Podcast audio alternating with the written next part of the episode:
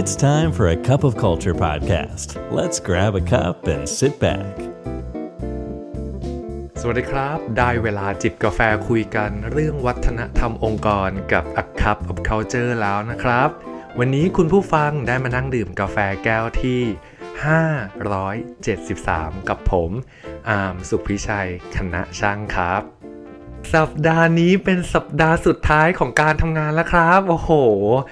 ผมเชื่อว่าหลายคนนี่ยฮะต้องรู้สึกดีใจมากๆเลย ที่จะได้หยุดงานแล้วก็ไปเที่ยวยาวๆเลยนะครับ ช่วงปิดปีใหม่นี้ แต่ผมก็เชื่อว่าก็คงมีอีกหลายคนนะครับ ที่รู้สึกว่า โอ้ยได้หยุดเพียงแค่สามสี่วันเอง กลับมาก็ต้องมาเคลียร์งานอีกมากมายเลยครับ ชีวิตของมนุษย์ทำงานก็คงประมาณแบบนี้นะครับ มีช่วงเวลาที่มีความสุข มีพลังงานอย่างเต็มที่ในการทำงาน และขณะเดียวกันก็คงจะมีช่วงเวลาที่โอ้รู้สึกเบื่อหน่ายห่อเหี่ยว หมดอารมณ์สนุกในการทำงานไป ฉะนั้นพอดแคสต์ในวันนี้นะครับ ก็จึงอยากมาชวนคุณผู้ฟังคุยเรื่องนี้แหละครับว่า เอ๊ะถ้าเกิดสมมติในปีนี้เรายังรู้สึกแบบไม่ค่อยจะแบบเต็มที่หรือว่าหมดแรงในการทำงานเนี่ย ปีหน้าเราจะบูสต์ความรู้สึกกระตุ้นแรงจูงใจในการทำงานนี้อย่างไรดีครับ คำว่าแรงจูงใจในการทำงาน work motivation เนี่ยก็คือพลังหรือแรงผลักดันที่ทำให้เราเนี่ยรู้สึกอยากทำงานครับ ซึ่งแรงจูงใจในการทำงานในเชิงจิตวิทยาสามารถแบ่งออกได้เป็น 2 ประเภทหลักๆ ก็คือ 1. แรงจูงใจภายใน ซึ่งก็คือแรงจูงใจที่มาจากภายในตัวของบุคคลหรือตัวของเราเองเนี่ยแหละ มักเกิดจากความพึงพอใจในการทำงาน ความรักในงานที่ทำหรือความท้าทายในงานที่เรารับผิดชอบอยู่ รวมถึงความต้องการที่เราเนี่ยจะพัฒนาตนเองครับ อันนี้อยู่ในกรอบของคำว่าแรงจูงใจภายใน แรงจูงใจอีกประเภทหนึ่งก็คือ แรงจูงใจภายนอกครับ แรงจูงใจประเภทนี้มาจากภายนอกตัวบุคคล หรือภายนอกตัวเราทั้งสิ้นเลย มันอาจจะเป็นเรื่องของผลตอบแทน เป็นเรื่องของผลประโยชน์ เช่น เงินเดือน โบนัส สวัสดิการ หรือโอกาสในการก้าวหน้าในอาชีพครับ รวมทั้งการ support จากหัวหน้า รวมถึงเรื่องของวัฒนธรรมองค์กรขององค์กรนั้นๆด้วยครับ อันนี้เป็นแรงจูงใจภายนอก บทความของ Fast Company เนี่ยเขาได้แชร์ 5 เทคนิคครับ ที่จะช่วยคุณเนี่ยสร้างแรงจูงใจภายในในการทำงานให้กับตนเอง เพื่อให้เราเนี่ยมีพลังกาย พลังใจที่พร้อมจะลุยงานต่อในตลอดปีหน้าครับ ซึ่ง 5 เทคนิคเนี่ยมีดังนี้ครับ เทคนิคที่ 1 มองย้อนกลับไปในอดีต การมองย้อนกลับไปในอดีต เพื่อทบทวนชีวิตการทำงานที่เกิดขึ้นมาตลอดทั้งปีนะครับ งานวิจัยได้สะท้อนเรื่องนี้ว่า ยิ่งตัวคุณเนี่ยถอยห่างจากช่วงเวลาของเหตุการณ์นั้นๆ มากเท่าไหร่ เรายิ่งมองเห็นเทรนด์ครับ เห็นความขึ้นขึ้นลงลง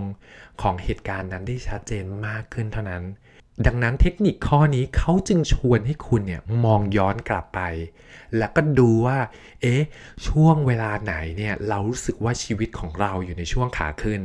ช่วงเวลาไหนอยู่ในช่วงของที่รู้สึกว่าเฮ้ยมันดาวดาวมันลงลงเนี่ย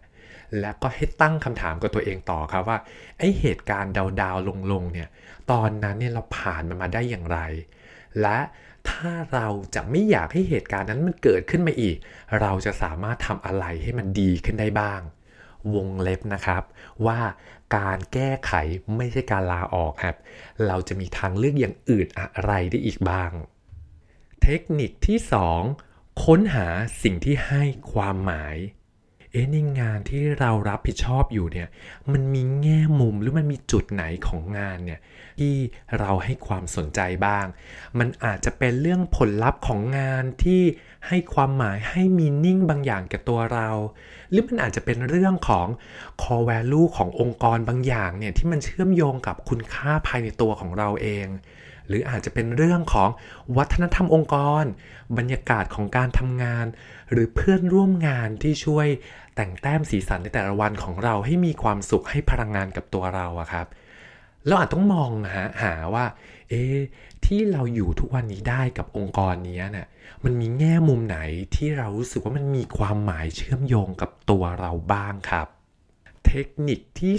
3 ความสัมพันธ์ที่ให้พลังครับ จริงๆ เทคนิคข้อนี้ก็แอบจะเชื่อมโยงกับเทคนิคข้อที่ 2 นะครับ ข้อนี้เนี่ยเขามุ่งให้เราเนี่ยค้นหาผู้คนที่เรารู้สึกแคร์รู้สึกว่าเขามีความหมายกับตัวเรา อาจจะเป็นเพื่อนร่วมงานของเรา อาจจะเป็นเจ้านาย อาจจะเป็นลูกค้าที่เราคอยติดต่ออยู่เสมอครับเขาให้เราเนี่ยลองกลับไปดูครับว่าความสัมพันธ์ไหนที่มีพลังกับตัวเรา แล้วก็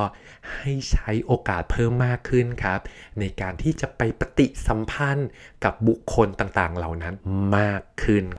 เทคนิคที่ 4 รีเช็คตารางชีวิตอีกครั้ง บางครั้งนะครับ การที่เรารู้สึกไม่มีพลังในการทำงาน อาจเป็นไปได้ครับ ว่าเราไม่ได้เติมพลังให้กับเป้าหมายส่วนตัวเลย พูดง่ายๆก็คือ ตารางชีวิตของเราเนี่ยเต็มไปด้วยงานงานงานทั้งนั้นเลยฮะหันมาดูอีกที เราไม่ได้แบ่งเวลาให้กับครอบครัว ให้กับเพื่อนสนิทให้กับคนรัก ไม่ได้แบ่งเวลาให้กับงานอดิเรก หรือเรื่องสำคัญอื่น ๆ ในชีวิตเลยครับ ถ้าเกิดเราไม่ได้ balance ตรงจุดนี้ ผมว่ามันก็เป็นเรื่องยากเหมือนกันนะครับ ที่เราจะรักษาแรงจูงใจในการทำงานไปได้ตลอด เพราะว่าแรงจูงใจภายในของตัวเราเนี่ยมันหมดไปนั่นเองครับ ฉะนั้นบทความชิ้นนี้เขาก็จึงแนะนำว่า เอ๊ะเราอาจจะต้องเอาตารางชีวิตของเรามาทบทวนกันหน่อยดีไหมว่าน้ำหนักของมันเนี่ยเทไปที่ด้านไหนมากน้อยมากกว่ากัน ถ้าเกิดมันเทไปที่ด้านงานมากกว่า ก็อาจจะต้องมาทำการจัดระเบียบกันแล้วล่ะครับ ว่า เอ๊จะแบ่งเวลาให้กับเรื่องอื่น ๆ อย่างไรได้บ้าง เทคนิคที่ 5 ชื่นชมตัวเองบ้าง ต้องบอกว่าเทคนิคนี้นะครับ โดยส่วนตัวแล้วผมชอบมาก ๆ เลยนะครับ การชื่นชมตัวเองหรือ self appreciation เนี่ย ก็คือการที่เราเนี่ยมองเห็นคุณค่าในตัวเอง ยอมรับในความสามารถและก็ความสำเร็จของตัวเราครับ โดยเฉพาะกับเรื่องเล็กๆ น้อยๆ เนี่ยที่คนอื่นเขาอาจจะมองข้าม แต่เราเนี่ยต้องมองเห็นภายในตัวเราครับซึ่งการชื่นชมตัวเองเนี่ยเป็นสิ่งที่สำคัญมากนะครับคุณผู้ฟัง เพราะมันช่วยให้เราเนี่ย รู้สึกดีกับตัวเอง มีความสุข มีความมั่นใจมากขึ้น และก็ทำให้เราเนี่ยมีความมุ่งมั่นและแรงบันดาลใจในการที่จะพัฒนาตัวเราเองให้ดีขึ้นครับซึ่งเทคนิคในการชื่นชมตัวเองก็มีหลายวิธีเลยครับ ไม่ว่าจะเป็นการจดบันทึกความสำเร็จของตัวเองในแต่ละวัน การแบ่งเวลาให้กับสิ่งที่เราชอบ หรือสิ่งที่เราเป็นความถนัดของตัวเรา รวมทั้ง การที่จดจำเรื่องราวดีๆ บ้าง แทนที่จะเป็นเรื่องราวที่เราทำผิดพลาดหรือความล้มเหลวแต่เพียงเท่านั้นครับ ครบทวนเรียบร้อยแล้วครับ กับ 5 เทคนิคที่ผมนำมาฝากคุณผู้ฟังในวันนี้ ขอทวนอีกครั้งนะฮะว่า 5 เทคนิคนี้มีอะไรบ้าง เทคนิคที่ 1 ก็คือการมองย้อนกลับไปในอดีตครับ ไปดูว่าไอ้กราฟชีวิตของเราในช่วงปีที่ผ่านมาเนี่ยมันมีจุดไหนขึ้นจุดไหนลง แล้วจุดที่ลงเนี่ยเราจะพัฒนาเปลี่ยนแปลงอย่างไรให้มันดีขึ้น เทคนิคที่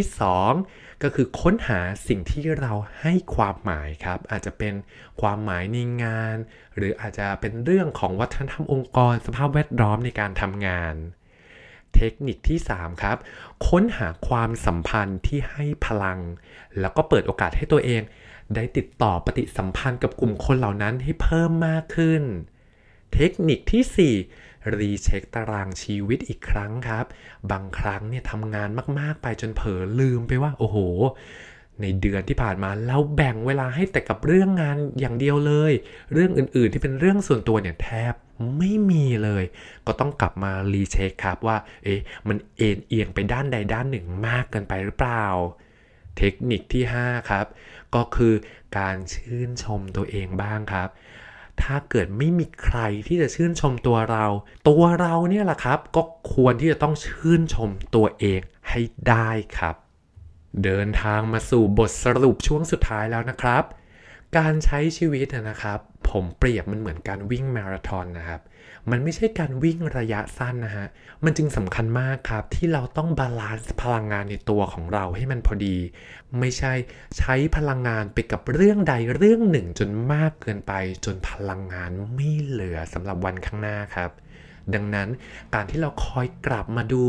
กลับมารักษาแรงจูงใจในการทำงานของเราเนี่ยให้ได้อยู่ตลอดทั้งปีจึงเป็นเรื่องที่สำคัญที่เราต้องเตรียมพร้อมสำหรับปีใหม่ที่กำลังจะมาถึงนี้ครับ ก็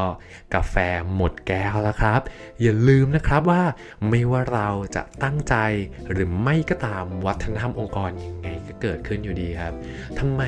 เราไม่มาสร้างวัฒนธรรมองค์กรในแบบที่เราอยากเห็นกันล่ะครับสำหรับวันนี้ สวัสดีครับ And that's today's Cup of Culture. See you again next time.